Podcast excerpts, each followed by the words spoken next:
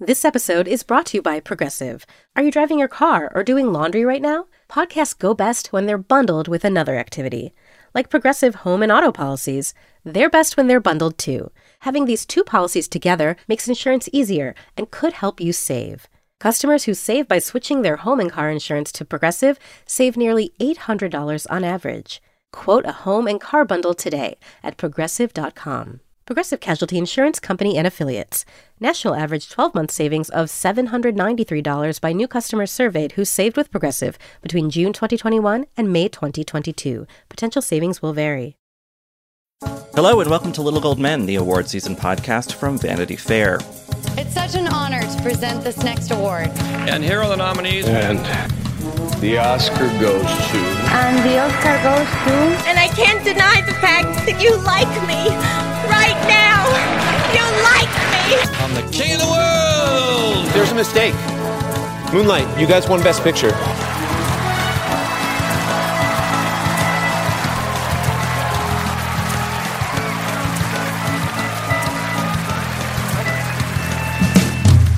I'm Richard Lawson. Katey Rich is on vacation this week, but she's making Rebecca and David work. We have David Canfield. Hello. And Rebecca Ford. Hi. So obviously we're going to have to talk about Barbenheimer. We're going to do that first. It's the story of the year in movies, pretty much. Um, and then after that, we're going to look ahead. The lineups for the Toronto Film Festival and the Venice Film Festival have been announced, which also helps us figure out through secret means uh, what will be at Telluride, which is between those two festivals. So I think we should start with the big dual box office narratives of the summer, which, you know, of course, is Theater Camp and The Miracle Club coming out on the same day. uh, no, of course, Barbenheimer, Boppenheimer, whatever you're calling it, um, has happened. We have witnessed its mighty awesomeness, just as uh, the boys of uh, Los Alamos did. Um, I think it went better than expected, even. I mean, we were th- thinking it was going to go well, but oh, yeah. Uh, this feels like pretty watershed for this year or really this decade. For sure. What do we think the big takeaway is? Like for you guys, like are you feeling really optimistic about what this says about the future of movies? I am. I mean, I, I think that they're both really original visions. And like while Barbie is a very IP driven product, I do think that the movie built really organically on the strength of a marketing campaign that emphasized that it was distinctive and weird and driven by a filmmaker who has made a lot of great movies. And I I'd like to think that was a big reason why it blew up in the way it did, along with the memeing and everything else. It seemed to create a kind of perfect storm. Um, and Oppenheimer, you know, there's really no other way to sell that movie, right?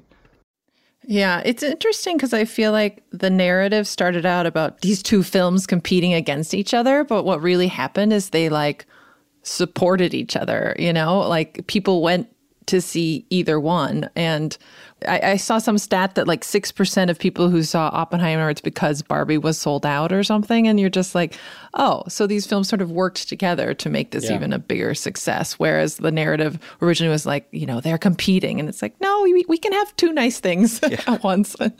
packaging is a dirty word in Hollywood, but this is a good kind of packaging. Like, I, I, I like the idea that maybe two films can kind of help each other in, in, in a given weekend. Um, yeah, I, I, wrote a piece about it uh, that's on the site now, basically there was a lot of uh, there were a lot of people saying, "Oh my God, this is like huge for the future of movies. This is going to save movies," like they said about Top Gun and other things.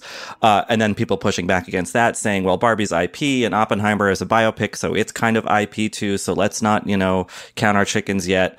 I think it's somewhere in the middle. I, I think that it's a it's great in the short term. We'll see uh, what what the long term effects are. Maybe it's just more toy movies, and Christopher Nolan gets another blank check. But the way, like exactly like you said, Rebecca, it went, it evolved from Barbie versus Oppenheimer to Barbie and Oppenheimer. I think to me indicates maybe nothing about studio behavior, but certainly audience behavior, that people are hungry for this kind of event. And yes, we've had singular events like Top Gun and Avatar, but this felt different because it was about going to the movies, not necessarily going to a movie. It was like, I want to experience whatever people are talking about this weekend and I can choose between the two or I don't choose. And to me, if I were in Hollywood making these kind of decisions, I would say, well, obviously the interest is there, even if our boardrooms and our shareholders are more intractable about this stuff. Yeah, I really hope that, you know, we all know that Mattel is sort of has this plan to do a lot more films with their toys. And I really hope they consistently going with interesting filmmakers because I, I don't think we need a bunch of sort of standard fare toy movies. But if they can find, you know, other filmmakers who have something interesting you know, to say or a way to play with these stories, uh, I'm I'm actually much more optimistic than I was when I first heard that that was the plan moving forward. But just to your point, Richard, about Top Gun Maverick, like there is this mounting evidence that movies that actually have some level of originality and vision behind them are the ones that resonate. I mean, I even think of something like John Wick 4. Like, if you compare the trajectories of movies like those and now Barbie and Oppenheimer to like The Flash or Ant Man and The Wasp Quantumania, um, it just, it to me, there's a cumulative effect of these are the movies that, when marketed right, when resonating in a certain way, obviously it's never a slam dunk, um, that do take off and that do resonate. And I think there's a definite lesson to be learned there that I find a lot of hope and optimism in.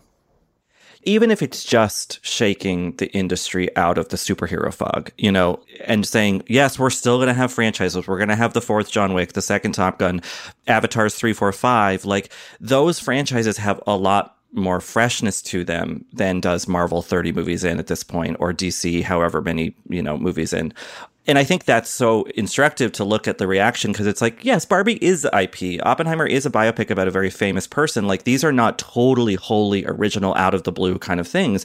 And yet they are different from the status quo. And that's enough to move the needle in a huge way, like much bigger than than I had anticipated, um, in just in terms of, of box office numbers. We should also talk, uh, as this is we're, we're, less of a box office podcast and more of a, an awards podcast. Thank goodness. yeah, I, I think that um, that clearly both of these movies, I think, have now solidified themselves in Oscar narratives. I mean, it might sound yeah. silly to say that about Barbie, but I don't think it looks that silly now at this point. Do you do you guys agree? Yeah, I completely agree with you. I think that in the case of Barbie, it is quite tied to box office, actually. So it does make sense to lead with that because it's a phenomenon. And as we saw with Top Gun just last year, a movie that I don't think was by any means a Best Picture Oscar contender when it was first screened, as much as critics liked it.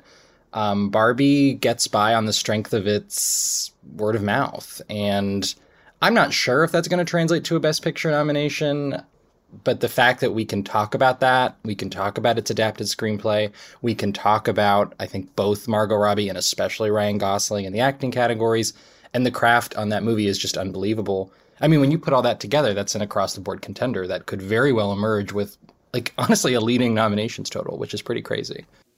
Yeah, I think it really has the narrative all set up for it. I mean, if you kind of have to acknowledge that you know comedies don't have the easiest path uh, to Oscars, but I mean this movie has a lot to say, and and and we have seen that films that sort of have those deeper messages that have been doing really well in the last few years. And you know Noah uh, Baumbach, who co-wrote the screenplay with Greta Gerwig, they both have a ton of nominations for screenplay. I think that's a very serious place it'll contend. Original song, I'm Just Ken, is just coming for that. I hope. I hope that's what they submit for it, um, because I yeah, I, so. yeah, I really I feel like it's a it's a serious contender, and and I don't know if they went into it. Um, you know, Warner Brothers sort of had that hope, but I think now that we'll be talking about it for a long time, and this is a, a, a weekend that you know will be in everyone's memory for for many many I don't know years to come. I feel like it definitely they both are very serious contenders. I guess we should talk about Oppenheimer, who is the more traditional uh, awards contender, especially being what was more of a biopic than I expected. But I think performance wise, um, Cillian Murphy and Robert Downey Jr. both deserve to definitely be in that conversation and lead and supporting. Yeah, I could see Emily Blunt sneaking in there too for mm, supporting. Mm, she yeah. has one kind of big, bigger scene that that plays really well. Um, well, it's funny talking about Downey Jr. because Oppenheimer is like a supporting actor movie. I mean, there's so many men mm-hmm. in this movie of various levels of renown, but all pretty pretty known. You know, uh, maybe more niche like Benny Safdie, but you have like the glorious ongoing return of Josh Hartnett, and like there's just so many people all the way down, and yet they could all be beaten by Ryan Gosling, hundred percent, like quite easily, I think. Or would they run Gosling and lead? No, I think he'll run. No, I supporting. think yeah, I think he'll be supporting. He's Ken. He's supporting Barbie, Yes. literally. Yeah, yeah. Um, although his performance, I feel like has popped maybe a little bit more than than, than Barbie's own, but Yeah. um, but no, I mean the Oppenheimer thing is interesting because I thought that I would walk out of that movie feeling a little more circumspect about its Oscar chances. Maybe that was just summer bias or something like that, but like that movie really is aiming for that sort of attention. I don't know that Nolan went in being like, this is my Oscar movie, but like every frame of it, every bit of craft, every performance feels engineered to be a big, slightly throwback studio Oscar epic. And I feel like it delivers on that. Um, and I think people will remember it. Yeah. I think he could win Best Director for this very easily. It feels like if the right narrative builds, this could be his year because it is such an achievement and the level of filmmaking on display, he's never one for subtlety in that department, uh, is very obvious and very complex and very well served to this story. Yeah, I, I think that the the case of this movie is because it is such a traditional traditionally strong Oscar contender, as we've seen the Academy shift and move around in recent years, like I wonder how much, how far that will get it, because there are there are reasons to think that not that a movie like Barbie is more likely to win Best Picture necessarily, but that in an era of preferential ballot, in an era of a rapidly changing Academy, there there are reasons to maybe not overshoot on its chances, but to also be confident that while I said that Barbie could be a nominations leader, like this movie, I would say almost definitely will be one of the top nominations getters of the day, just based on the amount that it can go for. Yeah, I think that's true. I mean, I, it's so it really surprised me that Nolan has only been direct uh, nominated for the directing Oscar once before for Dunkirk. I Yeah. had sort of assumed in my mind it'd been a bunch of times. I mean, he is such an incredible director. Um, he's had a couple screenplay nominations, but um, it it does feel like I think you're right that, that he could really be a front runner in that category at least. It's weird that he's in some way had a, a more compact, or I guess, no, no, I guess they were sort of on the same timeline, but like him and Spielberg, you know, it went from like, oh, he's the big populist director, but with some serious impulses. And then he has to push through that. And with Dunkirk, his war movie, you know, like Spielberg had his war movies. Um, and then there's a, second World War II movie, and that that worked for Spielberg, um, for Schindler, obviously, and Saving Private Ryan. And it didn't work for Nolan with Dunkirk, but like, yeah, maybe this is the one that finally has that narrative click into place. And we can stop, you know, or the, the Nolan acolytes can stop belly aching about it. I mean, I don't think he doesn't deserve it for this. I mean, I haven't seen a lot of what's to come, and we're going to get into that with the festival talk, but like, it's a real feat of direction. You know, I think maybe sometimes there are places in Oppenheimer where the screenplay is struggling to catch up to the pace of the direction, but um, it, it's such a cohesive, enveloping vision. And on the sort of more cynical economic side, he tricked a bunch of people to go see an IMAX movie where it's just people talking in rooms and there's one distant explosion, you know, and like, well done. like you pulled it off. Um, it's also a shame, I, I should say, that that Katey's not here today because Barbie is a veritable cornucopia of best song potentials, right? Like, and you think about an Oscar ceremony next March, if that is indeed when we have an Oscar ceremony, like Lizzo performing that opening Barbie number, maybe at the top of the show, would like be quite a big moment. Yeah, that's all you need. That's all you need. I had that exact same thought. I mean, they have to do something where they combine, where they do some sort of Barbenheimer combo. I, I want to see Cillian Murphy dancing to the Lizzo song. Who who can make that happen for me? I believe it was on Who Weekly where they mashed up the Lizzo song from Barbie and I think kind of the signature motif from the uh, the Göransson score for Oppenheimer, and they actually kind of match up. Like like it's kind of a good mashup. So um, maybe maybe they could do something like that, and then we could have a more contemplative moment later in the ceremony of Billie Eilish performing that song from the more poignant ending of the movie of Barbie. Um, yeah, I mean they could just basically do the whole Barbie soundtrack during the Oscars, and I think people would be very happy. Who needs the rest of the fall movies? We figured it out for you. What is Maestro going to have an original song? I don't think so. that guy's dead. Never say never, Richard. Um, it's true. It's true. Actually, we, you know, honestly, in, in, these days of holograms and AI and de aging and whatever, they could probably bring Bernstein back to write a song. I'm Bobby Finger. And I'm Lindsey Weber. Do you ever see a new face or name on your news feeds and say, who the heck is that? Our podcast, Who Weekly, is everything you need to know about the celebrities you don't. Think of us as your cheat code to People magazine, your glossary for Hollywood, a shortcut to understanding pop culture at large. For the past eight years, Who Weekly has been telling listeners everything they need to know about the celebrities they don't. The New Yorker says we spelunk deep into the demimonde with convivial delight. That's a direct quote. Mostly, we're going to explain to you Irish star Barry Keoghan's sudden rise to fame and relationship with a not so under the radar pop princess named Sabrina. The fake wedding Real Housewives star Cynthia Bailey had to promote a limo rental company and why all the Gen Zers you know are talking about a guy named Benson Boone. Each episode goes deep into the biggest celebrity stories of the moment, and if you're still confused, we even have a weekly call in episode where we answer the most burning celebrity queries. Who Weekly airs twice weekly with brand new episodes on Tuesdays and Fridays. Listen and follow Who Weekly and Odyssey podcasts available now for free on the Audacy app and wherever you get your podcasts. Apple Card is the perfect cashback rewards credit card you earn up to 3% daily cash on every purchase every day. That's 3% on your favorite products at Apple, 2% on all other Apple Card with Apple Pay purchases, and 1% on anything you buy with your titanium Apple Card or virtual card number.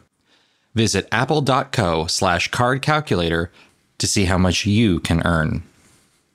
Apple Card issued by Goldman Sachs Bank USA, Salt Lake City branch. Subject to credit approval. Terms apply. Well, is that a good point maybe to to get into the the fall festival announcements, which um, Toronto announced on Monday, Venice very early in the morning U.S. time on Tuesday. We were all nervous. Uh, David, you wrote something about the Toronto lineup where, you know, a day before the Venice came out and there was, you know, you were a bit worried maybe in the writing about like whether Venice would get big titles because of the strikes. I feel like, and I had that worry. I was, you know, I've been ready to cancel the trip if need be. I feel like we're. I'm feeling more sanguine about about Venice. We'll start with there because that's where Maestro is going to be because it's a pretty starry lineup, at least director wise. I was feeling that same nervousness about the Venice lineup, but when I wrote it up this morning, I realized I was already having severe FOMO that you're going to be there, Richard, which is my general test for if it's going to be a good lineup. And it feels really, really um, big to me. And it does not feel like it has been hurt by, um, you know, studios pulling their films uh, because of the questions about the strike still going on at that time, which it very likely will be. But I mean, we have new films from a ton of directors and, and a lot that I think we have already been anticipating. It's Sofia Coppola, David Fincher, Ava DuVernay, Bradley Cooper, Michael Mann. I mean, uh, and, and then a few films that I actually didn't see um, coming for this year. So uh, I think it looks really great. I also think you have a case here of studios standing by the festival a bit more than maybe we expected. My pessimism was rooted in challengers leaving that opening day slot and then moving to 2024. It seemed plausible that other movies would follow that path, but you see a movie like Poor Things, the Yorgos Lanthimos film with Emma Stone, which had a very clearly intended rollout of Venice premiere, very closely followed by an early September release. They kept the Venice premiere, Emma Stone, as of now, will not be able to go. Searchlight is owned by Disney. That there's no way that would happen. But then the release date was moved to December, so they did, you know, react to the strike in the way that they had to. But they did maintain that premiere with a filmmaker who's done very well at Venice in the past. I think there are some movies that were probably effective. I don't think they're the top, you know, titles to think about here. Like definitely Maestro, was near the top of our list of, you know, will this movie show up as was The Killer? So Netflix is really, really well represented here. I think also in the TIFF lineup, we saw a lot of Telluride premieres, and we didn't have as many last year. And one interesting dynamic uh, going into September will be a big group of Venice films followed by a big group of Telluride films that don't necessarily overlap as much as they sometimes do which is great for our coverage. yes, it's kind of ideal. and, you know, I, I, know that obviously there are a number of, of the bigger films on the Venice list, Maestro included, where yeah, technically Bradley Cooper is also a director, so he could go promote the movie in Venice just as a director, but he's also in it and like I wrote it, I think. And so like I don't think that he probably will not go is, is my guess but you have some other things that are still for sale or are independent you know um, from distributors who are not in this cabal of, of producers and studios uh, involved in the strike so we might still get some famous faces on the on the carpet or it's just actors with like beauty deals you know fashion deals and they're not they're they are not there Yeah. promoting a movie they're just there promoting themselves essentially and that's that's above board right Yeah, I think It is. so. I also don't know about like does Bradley Bradley Cooper go? I don't think that that's known yet. You know, Greta Gerwig has continued to promote Barbie, but she's while she is in SAG, she's not an actor in the film. Bradley Cooper is a lead in Maestro, so that's where it's going to get fuzzy. and it's like could you really do a thing where you're like bradley we'll we'll sit down for an interview in venice but you can only ask him about the direction of the movie. You cannot ask him about playing leonard bernstein. Like i just don't think that works. And it Right. and even and regardless of even if a journalist and a publicist find a way to thread that needle the optics of it from even one or two layers removed from just people reading that content like it seems like bradley cooper's breaking a strike you know? And i think that they definitely want to stay away from those sort of accusations It is impressive that they have successfully made a lineup with enough giant director names that maybe we won't be quite as bummed that we're not seeing, you know, Emma Stone and Michael Fassbender and all these actors on the like it'll still feel like I think every day we'll see pictures or read interviews that are feel exciting just because they have so many massive directors coming. But I am my eyebrows did raise when I realized that Roman Polanski, Woody Allen, and Luc Besson all have films in this lineup. This feels like a very Cannes move of Venice, and uh, I'm not sure what to think about that, other than that this is how the Europeans do it. Yeah, I've already seen some people who were like, you know, Cannes putting the Johnny Depp movie as opening night and then Venice being like, hold my beer. like here's here's three films, one of which is in competition from uh let's say very controversial directors uh for various reasons. And you know, they're gonna do what they're gonna do. Um I I, I don't know that the Woody Allen, which is his first French language movie premiering out of competition, that doesn't, or the Polanski movie either. Those don't feel like must sees, but I know that like you know the Luc Besson movie being in competition, like a lot of people are going to have to cover that because they have to cover all the competition films, and yeah, I guess that does make for a murky festival, but a controversial festival, which is cynically kind of sometimes what you want. I guess they will bring star power in their own way. Headlines, for sure, headlines. Headlines are good. I mean, I don't, I don't really want to see like Woody Allen spit on Luc Besson. I, that's not as fun as what happened last year. Um, but you know, you never know. Maybe there'll be some sort of bad directors brawl um, at a party on on the Grand Canal. Um, well, let's move over to Toronto because that is another story of directors taking center stage over actors. Except in Toronto's case, a lot of those directors are known mostly for being actors so can you david because you wrote the, the, the sort of rundown um, tell us some of the famous actors who are making either directorial debuts or their next films that are that are premiering at toronto Sure. Tony Goldwyn has a film with Rose Byrne and Bobby Cannavale and Robert De Niro. Michael Keaton has made a crime thriller called Knox Goes Away. Kristin Scott Thomas has uh, what sounds like a lovely movie called North Star. You have Chris Pine's directorial debut in called Poolman, uh, Anna Kendrick's directorial debut called Women of the Hour. And then I would say on the more established side, uh, Viggo Mortensen and Ethan Hawke are back with new films. And based on the language of, of Hawke's movie Wildcat, uh, which stars his daughter Maya Hawke, uh, that one will also probably go to Telluride. So that's your group. I don't know if the best way to put it is that TIFF luck, lucked out, but these are stars who will go to the festival and show up presumably in a pretty big way for their movies. And that's in addition to a pretty robust slate of acquisition titles and, and things like that. So, you know, I mean, I, who knows how these movies will turn out or whether any of them will be able to figure into an awards conversation. Certainly possible. You know, these are, for the most part, really good actors and uh, people, I think, with good taste. Uh, and Ethan Hawke is certainly someone who's proven um, his his bona fides bona fides behind the camera. But I'm just I'm, I'm I'm still a little unsure of what this TIFF is going to look like because you know, you do have a lot of movies here um, that where those premieres are not going to look like what they would have looked like uh, a month or two ago, um, and that remains the case. Yeah, I mean, this doesn't uh, the, the, the Toronto lineup as is. It feels a few like big, big, you know, Knives Out or or uh, Fabelmans. A few of those short of a of a you know huge Toronto, but there's hopefully enough star power and enough movies directed by famous actors, and those movies are not part of Struck Studios, so people can, actually go promote them.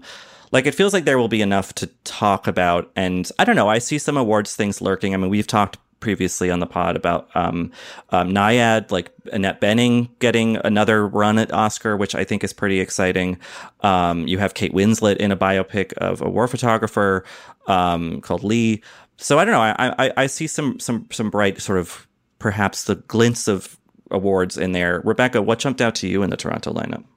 Well, I, I think it's impressive they got a couple world premieres, even though they're the last in the the lineup of festival the festival gamut. So they have Dumb Money, um, which is the Craig Gillespie GameStop movie, and then they have Next Goal Wins, which is Taika Waititi's film, um, which I feel like both could be awards contenders and and could play very well at that festival. They feel like the audience will really like those types of movies. So I'm interested to see how they do. Um, you know, and then they also have this movie Pain Hustlers with Emily Blunt and Chris Evans. So I'm I'm curious about that one, though we haven't heard much about it.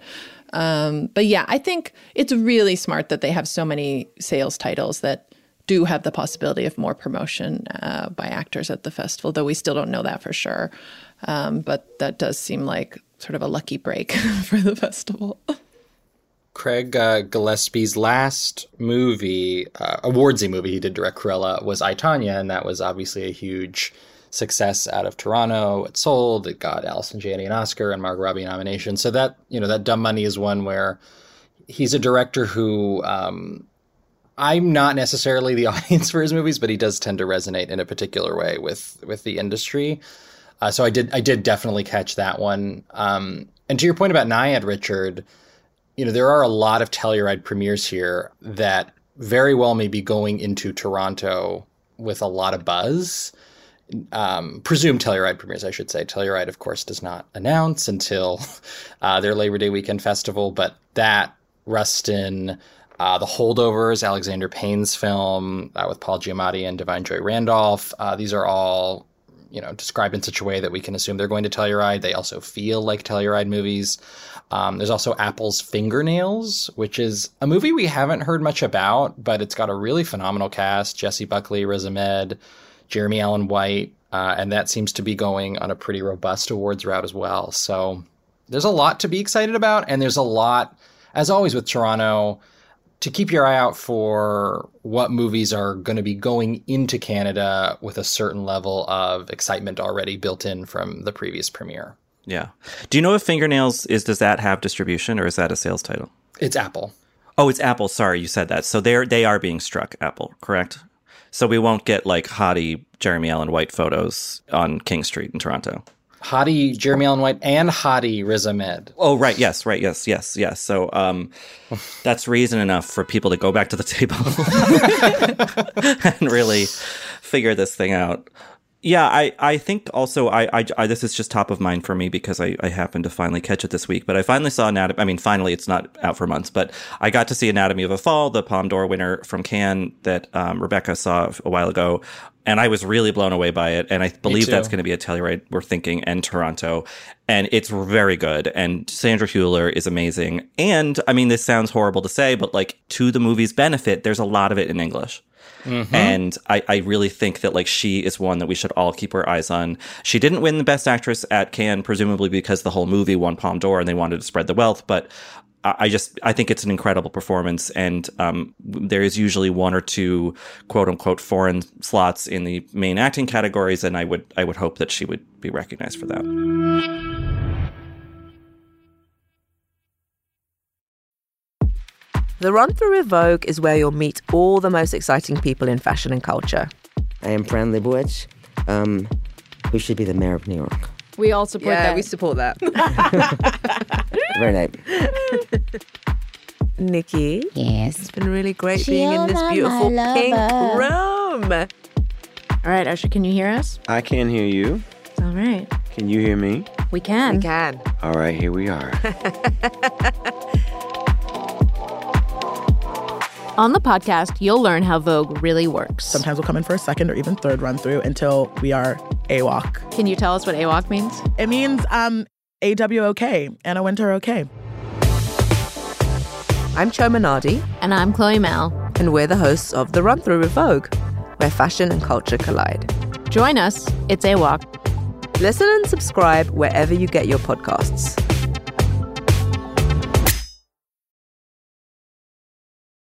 So, in general, obviously, we can trust that the performers and writers involved in these festival films, Venice, Toronto, Telluride, um, are going to stick strong to the union rules. I know there has been, there has been talk about uh, certain special dispensation made for people based on you know what movie is in what distributor or whatever but um so we'll see how that plays out but i'm curious if you either of you have any thoughts on how the studios are going to be treated i mean like is seeing a Netflix logo before a movie going to elicit booze at this festival like it did one year at Cannes? Or, you know, is there going to be all that circumspection about streaming movies at this festival at a time when streamers are kind of turned to as one of the chief, you know, architects of the downfall of the industry? Like, from you're both based in LA, like, uh, what do you think that mood will be as people try to launch campaigns for these movies that depend on a lot of consistent adoration and maybe people are feeling reluctant to do that these days?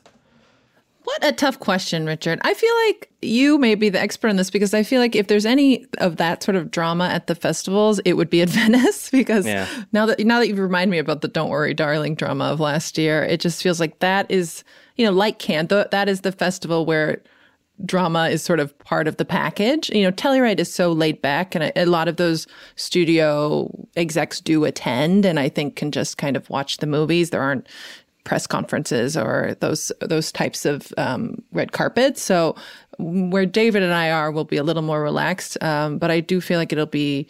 How can we predict the mood? You know, in a month and a half from now when we imagine that these people have been striking for that long at that point and how much fear there might be, you know, by that by the time the festivals are here, I just don't know. But I it is a good question because what will be the topics of those press conferences in Toronto, you know, and Venice when this is the biggest thing affecting the industry in years. So I don't know. It it could be a tough one.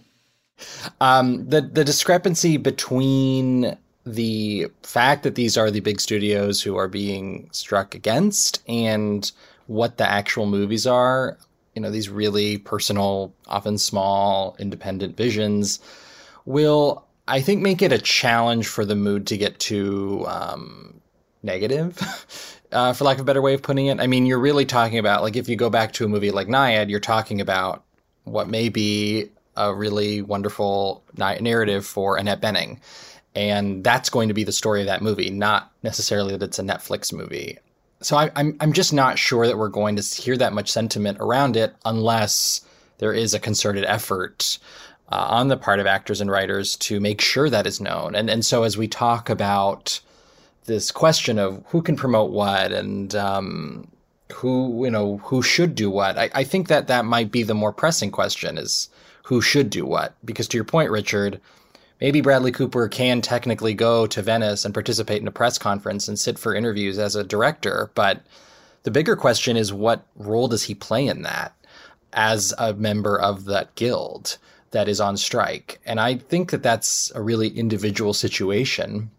Um, and depending on how a bunch of individuals react to it, especially you know those Toronto filmmakers we're talking about who are actors, you might have a collective kind of mood that does inform something that's a little bit more tense and maybe appropriately tense.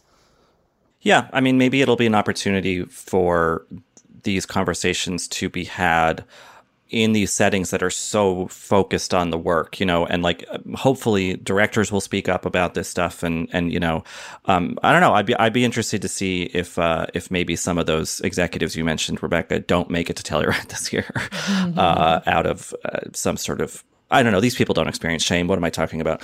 Um, but lastly, before we close out, I just I'm curious if um, there are some movies we're not seeing on this list. We don't see Blitz. We don't see Napoleon. there, we don't see Dune two, which you know obviously the the first one premiered at Venice and and played again at Toronto. Do we read anything out of that, or is it just these are big studio or big movies, and maybe Blitz isn't done yet, but like they don't need this particular runway?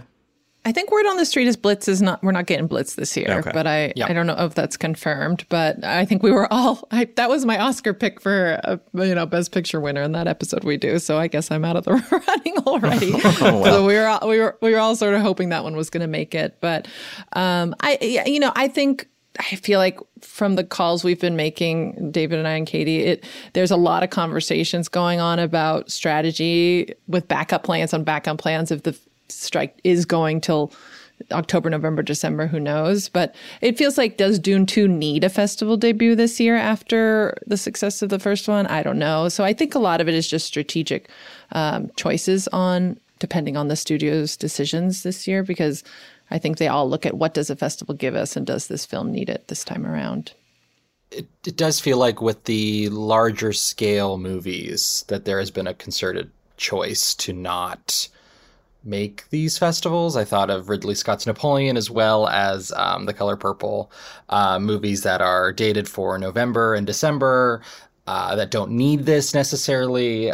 And that now, really, I would say, have very little reason to do a festival premiere. Um, but I am looking at a movie like Saltburn. That was pretty heavily rumored to, I think, hit Venice. Uh, it's not going to Venice or Toronto. It certainly still could go to Telluride. We have no reason, no way of knowing uh, at this point. But though there are still movies like that where it's like, has a decision been a bigger decision been made, or is the rollout going to be a little bit more careful, a little bit more gradual? And that's a very wait and see situation. And you would have thought that they would have wanted to trot out Emerald Fennell, so hot off of playing poor, maligned, pregnant Midge in Barbie. Although she's a writer on Saltburn, so maybe you know, so Yeah. that would be a conflict. She's a SAG actor. Is she, Yeah. That's another one of those tricky situations. I don't think she's in Saltburn, but it's still tricky for her. Yeah, I mean, I would say that I'm confident that a festival can still feel robust and exciting without a lot of the the on camera talent.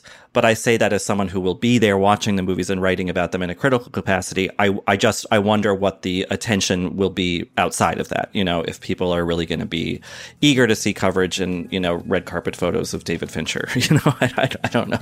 That feels maybe like a, a steep climb, but.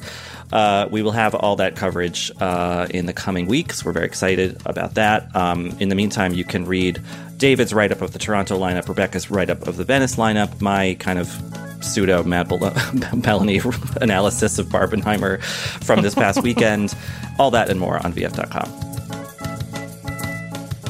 Well, that does it for this week's episode. As ever, you can find us at VF Awards Insider on Twitter. You can email us at littlegoldmen at vf.com if you have any questions about Barbenheimer or fall festivals. You can find me, once again, for the time being on Twitter at rilaws. Uh, Rebecca Becca M. Ford. And David. David Canfield 97. This episode was edited and produced by Brett Fuchs. And this week's award for what we've been saying about producer Brett ever since he started goes to Rebecca Ford. He's Ken.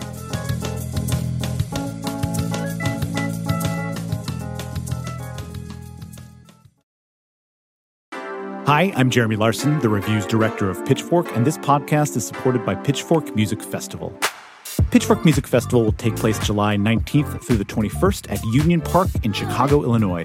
This year's lineup features Jamie XX, Alanis Morissette, Black Pumas, Carly Rae Jepsen, Brittany Howard, Jai Paul, Muna, Jessie Ware, 100 gecs, and many more. The festival also features diverse vendors as well as specialty record, poster, and craft fairs, and works to support local businesses while promoting the Chicago arts and food communities as a whole. For more information on tickets and lineup, visit pitchforkmusicfestival.com.